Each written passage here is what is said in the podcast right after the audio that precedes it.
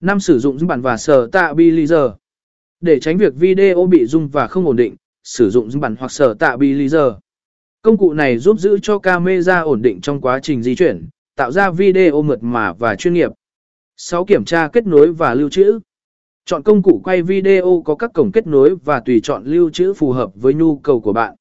Đảm bảo rằng bạn có đủ dung lượng lưu trữ và kết nối tốt để chuyển dữ liệu một cách thuận lợi.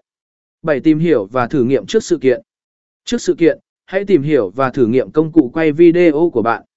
Hiểu rõ về các chức năng và thiết lập sẽ giúp bạn tối ưu hóa việc sử dụng chúng trong thời gian diễn ra sự kiện.